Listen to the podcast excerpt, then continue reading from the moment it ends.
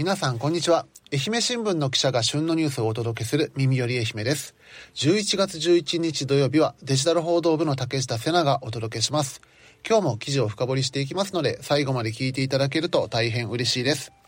さて、この放送が公開されるのがじゅういちがつじゅういちにちのごごごじということで、あといちじかんするとですね、愛媛 エフシー 対 エフシー 今治の伊予決戦が行われます。まあ、愛媛 エフシー にしてみると ジェイツー 昇格、そして、まあ、もしかしたら ジェイスリー 優勝も決まるかもしれない一戦で、 エフシー 今治側からするとですね、もう昇格争いに向けても負けられない一戦となっております。このあたりに関してはですね、確かの木曜パーソナリティの秋山さん、そして金曜パーソナリティの石川さんがですね、両チームにかける熱いエールを話しておりますので、またそちらも聞いていただけたらと思います。まあ、ふたりともですね、今週のバトンである、まあ、今年楽しみにしていることということで、この伊予決戦を挙げていたんですけども、まあ、私からするともちろんこの伊予決戦非常に楽しみなんですけども、まあ、私がこれからのシーズンで期待していること、楽しみにしていることといえば、やはり新酒、まあ、日本酒ですね。おそらくじゅうにがつぐらいから多くの酒蔵でこの新酒が出てくるんですけれども、その中でも私が好きなのが生酒と言われる種類でして、非常にフルーティーで、まあ爽やかな感じなんですけども、もうこのお酒の種類によってはですね、ちょっと微発泡みたいな、ちょっと炭酸チックなものを感じるものもありまして、私はそれがすごい好きなんですよ。なんでこれからもシーズンはちょっとあの自分が行きつけの酒屋さんに通って、まあ、この新酒とか生酒を買い漁ることになるのかなと思います。で、私がこの日本酒を好きになった一つの理由がですね、まあ、西条支局に赴任していた時に体験した西条祭りになります。結構西条祭りと日本酒っていうのは切っても切れないような関係なんですけども、やはりあの書き手の方々美味しそうに飲んでるのを見ると、まあ、ついつい私も試しに飲んでみて、それでどんどんハマっていったんですけども、今回の土曜日版で紹介するのはこの祭り、秋祭りに関してです。ニュースサイト愛媛新聞オンラインではですね、このしがつからデジタル報道部の今西記者が中心となって人口減少に関する連載をずっと行っております。そこで今西記者がこのじゅうがつに取り上げたのが人口減少と秋祭り。この人が減り続けている愛媛県において、いかにこの地方の秋祭りを維持していくのか、そのあたりを今西記者に聞いていこうかなと思います。それでは早速入ってきていただきましょう。さあ、今日はデジタル報道部の今西記者にいただきました。今日は今西さん、よろしくお願いします。よろしくお願いします。今西さん初登場ということで、はい。まあ、毎回の初登場の方には、まあ、記者紹介みたいなのをしてるんですけど、はい、今西さん、入社って何年入社になられるんですか？えー、せんきゅうひゃくきゅうじゅうきゅうねん入社。まさかのにせんねんだいじゃない、きゅうじゅうきゅうねん。はい、よんじゅうはっさいになります。で、今まで今西さんってなんか一番長いのは記者になるんですかね？やっぱり最近記者が長く、かつその中の半分ぐらいが外にいます、はい、外にというと支社支局のことを言います。支社局も結構県内もいろんなところにありますけど、はい、今までなんかどこを経験されてきたんですか？はい、一番最初が宇和島、はい、その後西条の西部、西部、あ、はい、あの旧の東洋の話ですね。旧の東洋ですね。だからそれから最近まで八幡浜におりました。え、だから全部もうよねんずつですか？そうですね、よねんずつおったんでじゅうにねん、あ、じゅう、いや、えー、じゅうにねん、じゅうにねんです。ほー、なかなかね。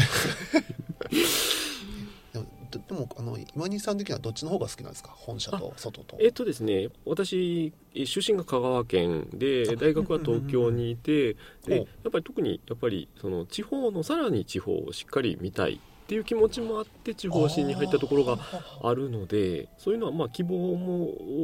していたところではあります。全く愛媛と関係がなかったっていうところなんですか？はい、実は、はい、変わり種です。あの、えー、僕以外数人しかいない。社内的にも結構珍しい珍しいですね。そうですね。いや、そんだけやっぱ地方でも記者をしたかったっていう感じなんですか？そうですね、あの自分の問題関心に沿って、えー、地方の中に入っていって、うんうんうん、えー、応援もしたり、時々喧嘩もしたりっていうのを楽しみにして入ってきたところがあります。まあ、でも確かにあのデジタル報道部、まあ、このしがついらっしゃったじゃないですか。はい、それからもう大概もうずっと外回られてますもんね。いや、申し訳ない限りだと思っております。なんとも、はい、あの、はい、頼りがいのないあの隣の女性記者にはあの風天の虎さんとフラッといなくなると言われて、でもまあその中でやっぱりこのしがつからずっとあの続けて取り組まれているのが、まあ、企画名として縮む地域でということであの、まあ、これ多分あの愛媛だけじゃなくて全国津々浦々の地方で問題になっている人口減少をずっと企画されているかと思うんですけども、まずこの、まあ、連載始められたきっかけとか、まあ、どういった思いで始められたんですか？あの最近まで八幡浜にいましたし、はい、でやっぱりで必ずどの地方にいてもどの時代にいても必ずこの話は突き当たるテーマなんです。そうですね、確かにおそらくあの最上におられた竹下さんも必ず見てきたと思うんですけども、どの地域にいても必ずも直面する問題なので、まあ、どこかできちんとまた向き合ってみたいなと思っていたテーマではあったので、それでぜひやりたいなと思って改めて、まあ、あのかつて、えー、巡っていた地域なんかも巡り直して今どうなっているのかを見てみようと考えました。でも今回の、まあ、すでにもうこれ今回でじゅうさんわめ 13, じゅうさんかいめになります。でこれまでも結構その林道の話だとか、まあ、ローカル線の話だとか非常にあの、まあ、特にまだ消防団とか結構災害防災の関係でも大きな話やってきたと思うんですけど、今回取り上げるのがやっぱり私もちょっとこの分野好きなのでぜひ来てほしいなというのでいただいたんですけども、はい祭り、はい、ありがとうございます、はい、いやあの最上をやってると必ず絶対触れなければいけない、はい、この祭り、はい、これ、まあ、大きく祭りといって、まあ、祭りの課題としては人口減少で、まあ、どんどんその祭りをやる人が減ってるということになるんでしょうか？そうですね、あのー、特に、まあ、今回取り上げたに地区というのはあの、うんまあ、いわゆる大きな祭りをやっている地域ではもともとなかったんです、はあはあ、けれども、まあ、大きな都市で問題が発生しているのがさらに凝縮したような感じで、うんあのー、先に進んでいる地ある意味で先に進んでいる地域ではなかろうかということもあって、えー、選んでいきました。今年っていうとその、まあ、これまではずっと新型コロナでなかなか祭り自体できないみたいな年が続いて、はい、ようやく復活した年だったかと思うんですけど、これ今回取材したに地区、まあ、まさにいち地区目から、まあ、これも西条市なんですけども、はい、この西条市丹原町倉瀬倉瀬でしたよね、はい、倉瀬と言います、はい、倉瀬地区の岩根神社の、まあ、例を一つ挙げられてるんですけど、まあ、なかなかこのリスナーの方でもじゃあ岩根神社の祭りってどんな祭りなのっていうところをご存知じゃない方もいらっしゃるかと思うんですけど、はい、端的にこのここの秋祭りってどういうお祭りになるんですか？はい、江戸時代の、えーと、こうかさんねんせんはっぴゃくよんじゅうろくねんだいぶ古いですねの文書にやっこ行列という記述があると言われています。ほうほうほうほう。ちょっと直接見たわけではないんですけど、そういう文書が残っているというレベルのそれぐらい歴史の古い、えー、やっこ行列というのはやっこさんという、まあ、と折り紙とかのイメージをしていただくと分かると思うんですけど、あの、えー、ああいう独特の衣装を着てあのそれが何人かずらっと並びながら、うんうんうん、えーと、いろんな担ぎ物をしながら歩いていく、はい、練り歩いていくというのが、あ、まあ、大名行列のイメージだと思うんですけれども、うんうん、その中に一つケアリというのがありまして、はいはい、これがあの長さよんメートル重さななキロ、長さよんメートル重さななキロ、はい、を持つだけでふらつくようなやつを、ね、あの片手で担ぎかつ片足を上げながら歩く、片足を上げながら歩く、歩くんですもうバランスを必死で取りながら、これ何回も見ましたけども、これなかなか歩いてるだけでお前持ってみろとやっぱり言われるんですけどですよ、ね、これはとてもじゃないがフラフラフラフラします。しかもまあななキロでよんメートルもあったらどうしても後ろに重心全部取られていきますもんね、はい、これ、はいはい、そのバランスをうまく保ちながらちょっとずつ歩きながらでポーズを少しずつ変えながら、うんそれでそれだけならまあできるかもしれないんですけど、うん、あるタイミングでくるっとよにんひと組でケアリーを持ってるんですけども、はい、あの前の前のふたりがくるっと振り返って、はい、でまたふたりでちょちょちょっとこうバランスを取った後、はい、突然ふっと投げるんです。両側からと同時にで向かい合ったふたり組がこのよんメートルある役を相手に投げ渡すみたいな、投げ渡すんです。両側両方とも持ってるんです。よにんとも持ってるんですけど、うん、同時に渡すっていうこれができると大喝采というか、まあできるんです。これがまあ失敗したの見たことがないおーすごいそれぐらいやっぱりベテランの人たちがずっと守ってたんです。はあなるほど。そう考えるとこんな重たいの投げるっていうのは言うとやっぱ若い方が投げるのかなと思うんですけど、あ、そうでもないんですか。そこそこ年配の方がやっ、えー、と私がにせんじゅうにねんにあの田村町を担当してたんですけど、はい、まあ、その頃にはよんじゅう、ごじゅうだいの方が中心に持っておられたと思ってます。はい、聞くだけでめちゃめちゃ難しいお祭りかと思うんですけど、これが結局、まあ、そのにせんじゅうにねんは賑やかにされてたじゃないですか。はいはい、このじゃあコロナ明けて今年どういう状態になってたんですか。はい、あの非常にあの私もなどうなってますかということを事前に聞いてからは言ってたんですけれども、やっぱりショックを受けました。あのやっぱりえー、っとですね、もともと観衆観客がたくさん集まって、えー、っともう本当にやっぱこのためにこれを見に来るんです。そ地区外からもで、あと暮らせ地域というのはもうあの地域から出ていった人もたくさんいるので、うんうんうんうん、お祭りのきっかけに戻ってきては、えー、沿道にずらっと並んで見てるっていう光景がずっと続いてたんですけど、はい、それとあと、えーと、愛媛大生なんかもよく入ってきて手伝ってたんです。残念ながらそういうのが一切なくなってしまっていて、だから地域外から戻ってきてないし、さらにまあ愛大生の外部の応援みたいなのもなくなってたみたいな。なくなっていた。そのやっぱり木遣りをまあ応援するでもあるし、であとあのー、去年はまあやっぱり再開を期待して結構来ていたらしいんですけど、はあはあはあ、残念ながら今年は本当にまあじゅうにん程度もうあの、えー、役者さんも含めてじゅうにん程度で静かに、えー、神事をしたという状況でした。神事をしたということはならもうそのケアリとか行列自体はもう行われなかったということですか。そうですね、はい、あのコロナ、えー、にせんにじゅうねんからやめていますね多分。ああ、なるほど。コロナが流行し始めてから止まって、はい、そのまま、はい、まあ、よねんぐらいじゃないですか、はい、何が変わったんですか。やっぱり大きく変わったということはないと思うんですけども、その、うんうんうん、えー、とその間状況に何かがものすごく状況が悪くなったということはないと思うんですけれども、はい、あのずっと右肩下がりであるその人口と、うん、で、えー、とおられる方がどうあのそのままよねんかんあの年を重ねられたで、そういうこともあって、さらに、まあ、その、その期間中も当然なんですけども、あの体調を悪くされた方っていうのが私が知ってる方も体調悪くされてた方もおられましたので、で地区外に出て行かれた方もおられたのでそういうのもやっぱりちょっとずつのダメージが積み重なって、なかなかやっぱり再開しようと思ってもなかなかできないという状況があると思います。だから結構そのにせんじゅうきゅうねんまでもだんだん人が減って難しいよね難しいよねって言ってたところに、このよねんの空白期間がもう最後追い打ちをかけてもうできなくなってしまったっていうような。あ、おっしゃる通りです。あ、まあ、ただちょっと一つあの言っておきたいのは、はい、できなくなってしまったとは私は言いたくないところも、私自身も言いたくないところもあるし、住民の方も何とかして今再開しようと頑張っておられます。そこはあのやめてしまったとはやっぱり言いたくないので、そこはあ強く言っていきたいなと思ってます。これ、まあ、なかなかやっぱそうなると今度じゃあ来年に向けてまた、はい、この行列戻すためにはじゃあどうしたらいいのかっていうのが一つやっぱ課題になってくるかなと思うんですけども、はいはい、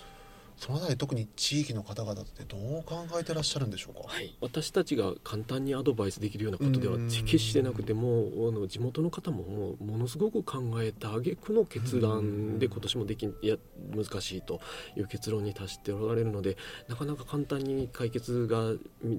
できるような話ではないと思うんですけども、うん、まあ、あの例えばですね、規模を縮小するでケアリだけをやったらいいじゃないかっていう声もあったようなんです。で、まあ、それは一つの大きなお客さんを集める、うん、出し物ですので、それをだけでもやったらどうかという意見はあったらしいんですけど、やっぱり地元の方としてはいろんな他にあの、えー、お箱とか、はい、なぎなたとか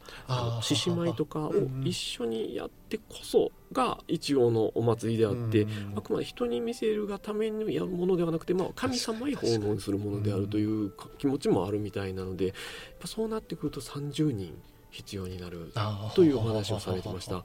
それを、まあ、しかもその練習その、その日だけだったらさんじゅうにんは簡単に集まるかもしれないんですけど、あの事前に何日か練習に入ったりする時間を考えたりすると、なかなか本当に簡単に結論が出る問題ではないんだと思っています。この地域が町のど真ん中にあっって周りにその子どもたちがいっぱいいてっていうような地域じゃないということですね。ないですね。あ、そうですね。一番最初の前提としてまずすごく山の中にあの国道じゅういち号から堂ヶ森に向かって、えー、登っていく山道の途中にあるところです。桜三里の山の中という。あ、なるほど。はい。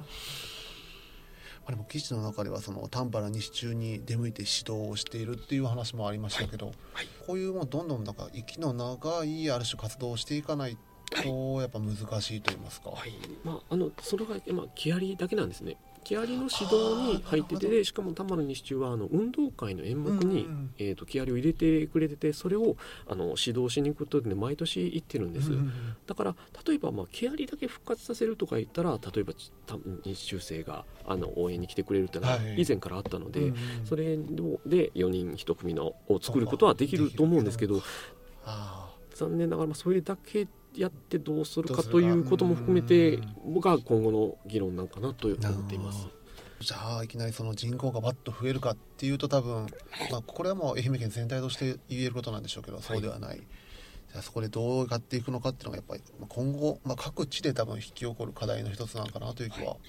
しますね、はい、である意味なんかそれ、まあ、それと正、正反対という方もおかしいんですけども、もう一つ取材されたこの八幡浜保内町のこれ客神社、客神社と言います。客神社なんかこちらは記事の冒頭すごい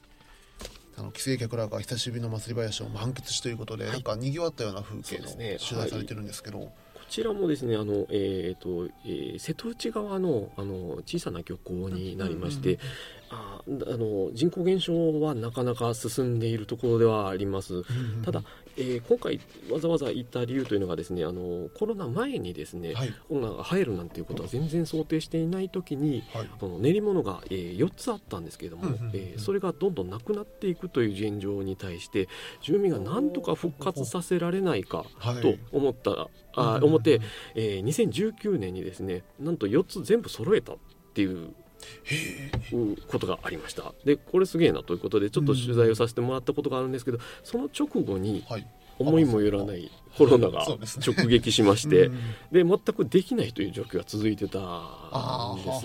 で暮らせよりは人口あるんですけれども、高齢化は進んでいるし、あのそのまま高齢化しているというのは全く変わらないんですけれども、うん、そこでじゃあどうやって復活させるかっていうところでまた住民同士が苦労して話し合った挙句に今回、えー、一つだけ復活させられなかったんですけれども、はい、それ以外は復活させたという残りのお練りが全部ことがありました。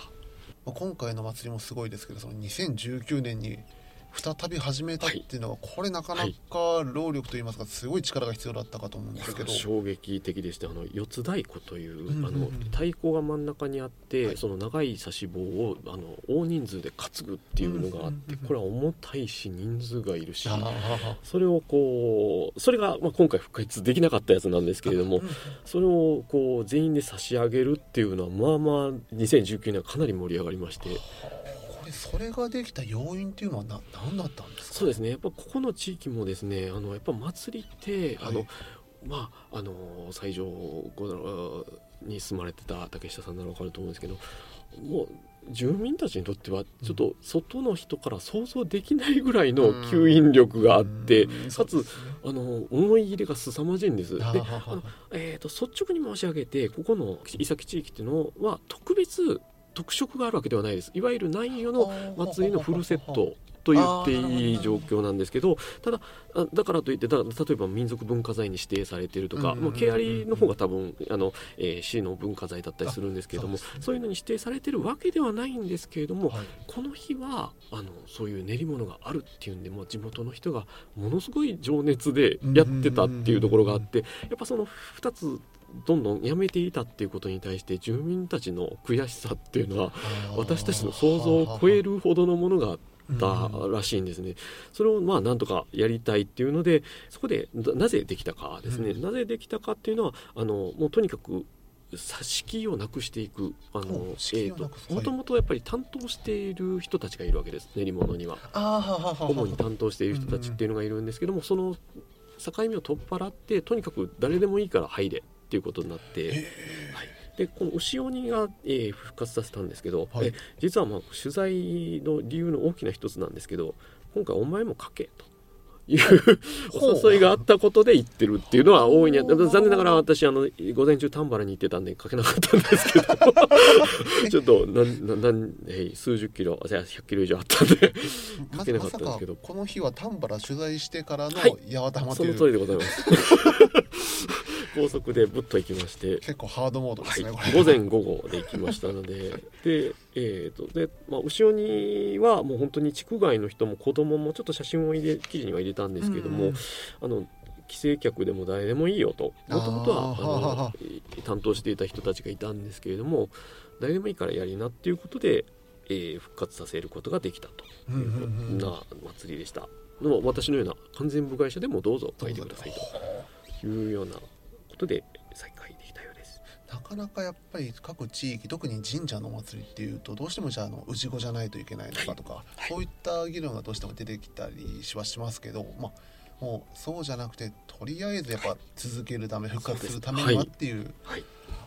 あでもこれはなかなか本当氏子参加だとか、またその祭りをやられてる方からしたら一大決心だったのかなと。こうやってやることで、まあ、一応今回は一つ太鼓は出せなかったですけど、はい、それ以外のものはまあ復活して、はい、会場もやっぱり相当にぎわってたような感じですか。そうですね、はい、あの帰省客もすごく多かったですし、でさらにまあちょっとここでも記事でも紹介したんですけども、帰省客の中からまた書き手なり踊り手なりが生まれてくる、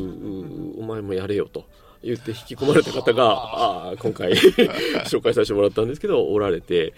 ではいまあ、あの踊り中核ではないんですけど、まずは外側からあの提灯を持ってたりとか、そういうサポートから始まって、人の中にまあいやおうなく引き込まれていくというような状況でした、はあ、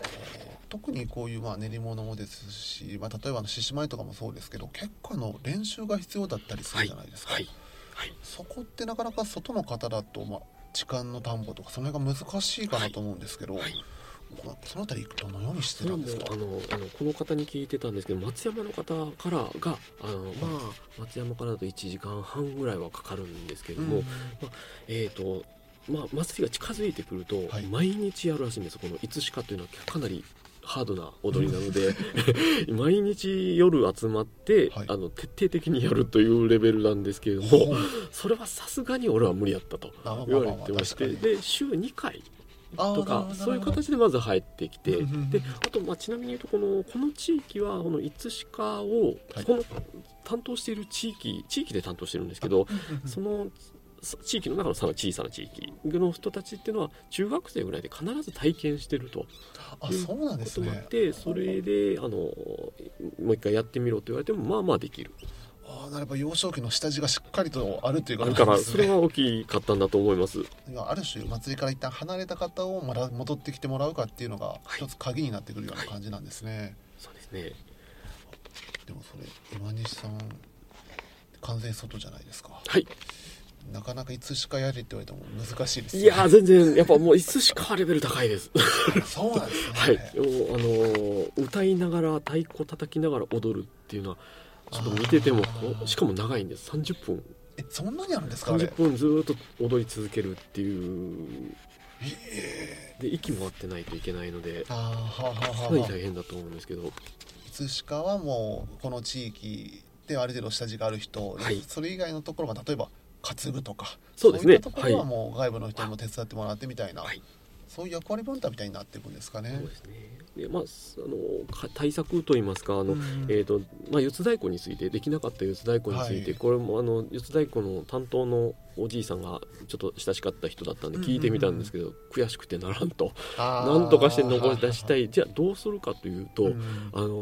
俺がやりたいと思ってるのはとにかく四つ太鼓をみんなの前に出したいと。あのえー、と倉庫にしまってたら動くことありえないと、まあそうですね、あの祭りの会場にとにかく出してしまえと、そしたらおるやつみんな出てきて必ず担ぐという、まあ、そういうみんなの祭りの心を、えー、うまく呼び込んだら、まあ、あのそしたら ま, ますますみんなが参加できる祭りになるんじゃないかなというようなこともおっしゃってました。あなるほどな。確かにその他先ほど言った地域の中のさらに地区の垣根を越えてみんなが協力し合うみたいな、はいはい、その中でもそれこそさっき言われたあの帰省客でたまたま追ったやつでもお前も来いで担ぐだったらできるんじゃないかというような話ですね。そうやっても祭りのあり方もだん徐々に徐々にやっぱ時代を経て変わっていくとか、はい、変えざるを得ないみたいな、はい、結構あの今年、まあ、今西さんが取材されたふたつ以外にもこの人口減少でなかなか出せないみたいな、はいはい、結構記事が多くて、はいまあ、今西さんもいらっしゃった西条、はい、こちらも、まあ、私もすごい大好きな、はい、あの鴨神社っていう子供が、はい、子供が中心の太鼓台の祭りがあるんですけど、そこも太鼓台ろくだい中いちだいはやっぱり児童減少で出せなかったみたいな話もありましたし、であの隣の岩岡神社でもやっぱ担ぎ手不足で統一運行全行手ない手を回れない屋台もあったというところもあったんで、やっぱこれはもう今回紹介していただいたその、まあ、例えば山間部とかだけの問題ではないっていうところはすごい出てきてるのかなという気はしますけど、でもこれいろいろ今西さんあの、まあ、人口減少とか取材される中でじゃあこの祭りってどう残していけるのか、はい、これ非常に難しい課題、はい、なんでしょう単になんか動画とかで残しときゃいいっていうものじゃないじゃないですか。やっぱり寂しいですね。まあ、本当にあの西条の記事は衝撃的で、まあ、ちょっと私が部外者であるのもあってあのああいう町場で人口がちょっと頼めば出てくるような地域でもっていうのはあの人手が足りないというのはかなり衝撃的だったんですけど、でも実際のところあの、えーとまあ、この今回の記事以外で回っている例えば山間部のあの人口が数人とかいうレベルの地域とかになってくるともう祭りはやってないっていうところはあります。そうですよね。秋祭りはもうかつてはあのトラックでみこしをか動かしていたけれどもそれもしなくなったというような話も聞きますので、まあ、その神事だけやってるのかちょっとそこまで確認してないんですけど、うん、なくなるっていうこともなかなか避けがたく、実際その例えば、えー、今回復活させてるその伊崎地区についても、はい、その子ども自体は本当に少なくなっているので、あの小さい頃からあの体験しておくっていう子どもたちがさあ果たしてどれぐらい今いるかっていう話になってくると、まあ、じゅうねんじゅうごねん経ってくるた時にまた改めてどういうふうにやっていくかっていうのは考えざるを得ないところはあるんだと思います。なんかある意味あの集落をしまうじゃないですけど、うん、そういった議論も本格的にやっぱせざるを得なくなっちゃうのかなっていうのが非常に悲しいことではあるんですけど、そうですね、祭りというのも本当に一つ象徴的なあ地域の存続のそう象徴的なところもあるんですけど、まあ、祭りをするために地域にいるわけではないの で, ま, です、ね、でまずはまずはあの今おられる方はできるだけ自分がいたいと思うのであればいるいたいいられるような地域を残していくの が, が一番私としては訴えたいと思いながら取材しているところではあります。この祭りって結構なんか口伝えで伝わってることばっかりで、はいはい、なんかあのマニュアルみたいなのがあるものじゃないじゃないですか。はい、そうですね。一回も分からなくなったら本当に途絶えちゃう。いや、おっしゃる通りで、あのクラセの話でそのやっぱり長くと止まったままだとやっぱりタイムレースなところがありまして、はい、できるだけやっぱり早く再開しなければ途絶えてしまうっていう焦りも強くある思いは、あしかもまたそのそういう地域ですとどうしてもやっぱりもうじゃあ伝えられる人もどんどん高齢になってしまってというところありますもんね、はいはい、そうですね。この辺りに関してなんか今確か県教委の方が祭りのなんかデータベースじゃないですけどそういった授業をずっとされてて、多分今年度末にある程度まとまるみたいな話もされてはいましたけど、まあそれで確かにかつてこういう祭りがあったっていうのは分かるんでしょうけど、はい、じゃあ果たしてそれでいいのか、いいのか本当に国全体の話だと思います。絞って残すとかいうのもじゃあ何を残すのって話でしょうし、うんうん、そうですよね。で、はい、さらに言えばじゃあその祭りの本質であるじゃあ神事のことをある程度、はいまあ、ないがしろじゃないですけどそうしてしまってじゃあ形だけの祭りを残すのは果たしていいのかっていうところも、はいはい、そうですね。もともとはやっぱり宗教神様に、うん、あの豊作のお礼を感謝を捧げるためのものであり、そうではなく単なる観光客に見せ物なのかどうかといったらちょっとまた、ね、あでもそれでも残した方がいいという議論なのかちょっとわからないですね。そうですね。まあ、でも最終的にはそこはやっぱもう各地域の方々がどういう思いでこれを残すのかというところにかかってきちゃう、はいはい、とは言いつつ、じゃあある意味我々もじゃあそれは勝手に地域のことだからで終わらせちゃいけないっていうところなんですかね。そうですね、えー、はい。そのえー、と倉瀬の岩根神社の祭りで愛媛大生が結構熱心に関わってくれてたとか、うん、で必ず、まえー、と祭りの時にはあの発表を着て参加してくれてたっていうのはもう結構面白い事例としてかつては紹介されてもいましたので、うんまあ、こういうよそからちょっと関心を持ってくれる人っていうのが増えてくると、はい、まだまだあの命が伸びていく可能性っていうのはあるんじゃないかなという気がします。わかりました。今日はデジタル報道部の今西さんにこの人口減少と祭りという非常になんか大事なテーマについて話を伺わせていただきました、はい、今西さんありがとうございます。ありがとうございました。さてエンディングです。エンディングも今西さんと一緒にやっていこうかなと思うんですけども、はい、今西さんいかがでしたか？初収録、はい、なかなか緊張しますなんかちょっとやっぱり普段の話よりもちょっと硬くて誠に申し訳ない、ちょっと、えー、まああの硬いテーマを扱っていることもあってもうちょっとそうです、ねはい、楽しく話せたらよかったんですけど、これでもどうなんですか？もうこの元々祭りっていうのはその先ほどの話だともともと結構地方に関心はあったという話だったじゃないですか、はいはい、やっぱその中からやっぱこの祭りっていうのに注目されるようになったって感じなんですか？そうですね、やっぱりまあ地域のそれぞれの地域の特色っていうのは祭りにとても現れていると思いますので、いやなんかてっきりやっぱあの西条を経験した人は全て祭りに修練されていっちゃうのかなという気もすごい一瞬したんですけど、はい、ちょっとまだ西条旧西条とはまた違う、あ、まあ、なんか、ねはい、あのよりマニアックな世界がありましたけど私が関心を持ってたのはえでもどうなんですか？やっぱちっちゃい頃から結構そういう祭りとかって参加とかされてたんですか？その香川とかそっちにいらっしゃった頃とかって。これはもうそれこそ本当にあの氏子の話であって、はい、私はサラリーマン家庭だったので、あ、触らせてもらえない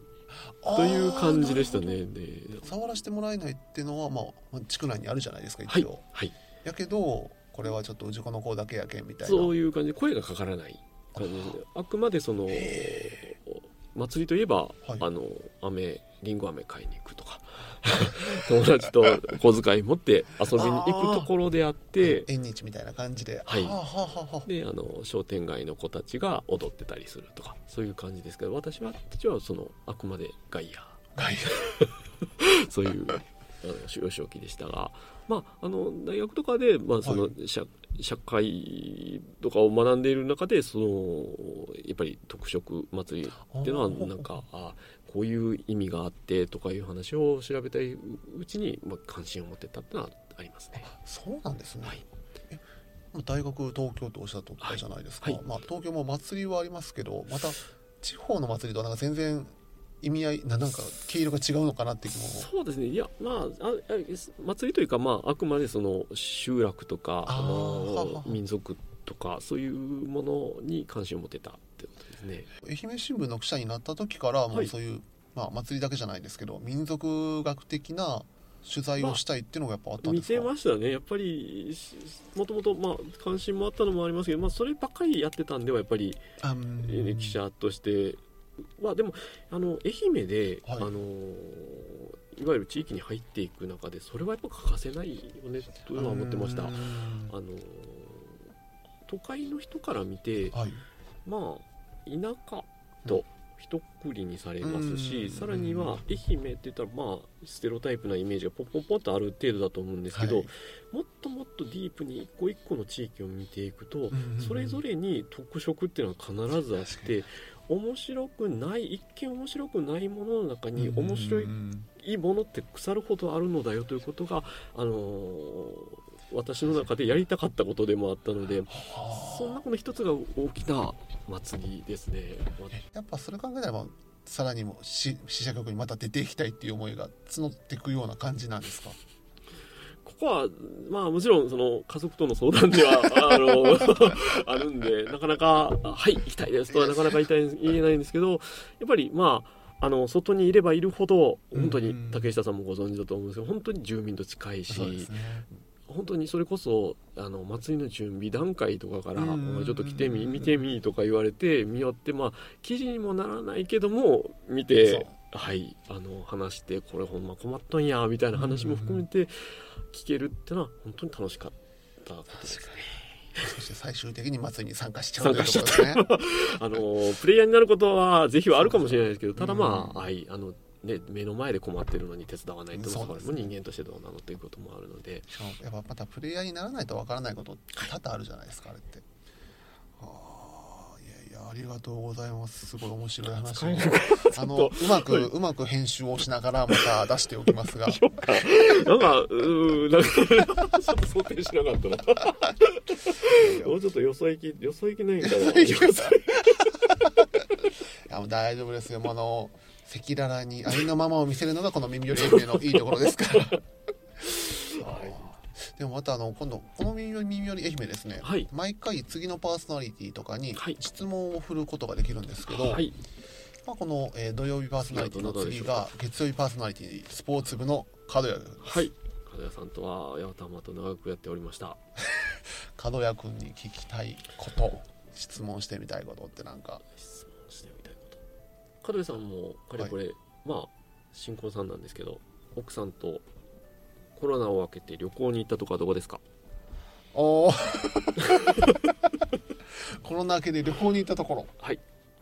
え今西さんどこか行かれました？えー、っとですね結局あ、はい、まあ、これもう子供になるんですね、私の。あ、まあそうですね、子供が行きたいところになるのでにわかに広島カープファンになったので広島カープの応援に行ったというのが今年の私の旅行でした。あ、まあ、でも今年はあの シーエス も行けましたし、はい、なかなか調子良かったですからね。なんかね盛り上がってましたね、息子は大変。あ、息子は大変あ、でもでもそうなりますよね。なんかうちもなんか子供見てたら基本そこに合わせる旅行になるんだろうなっていうのは。いや、まあ、ということで、まあまあ、まだあの角谷君は多分まだ新婚さんムードがまだ残ってるはずですから、はいはい、どんなとこ行ったかぜひ語っていただけたらと思います、はい、ではもう今西さん今日は最後までお付き合いいただきありがとうございました。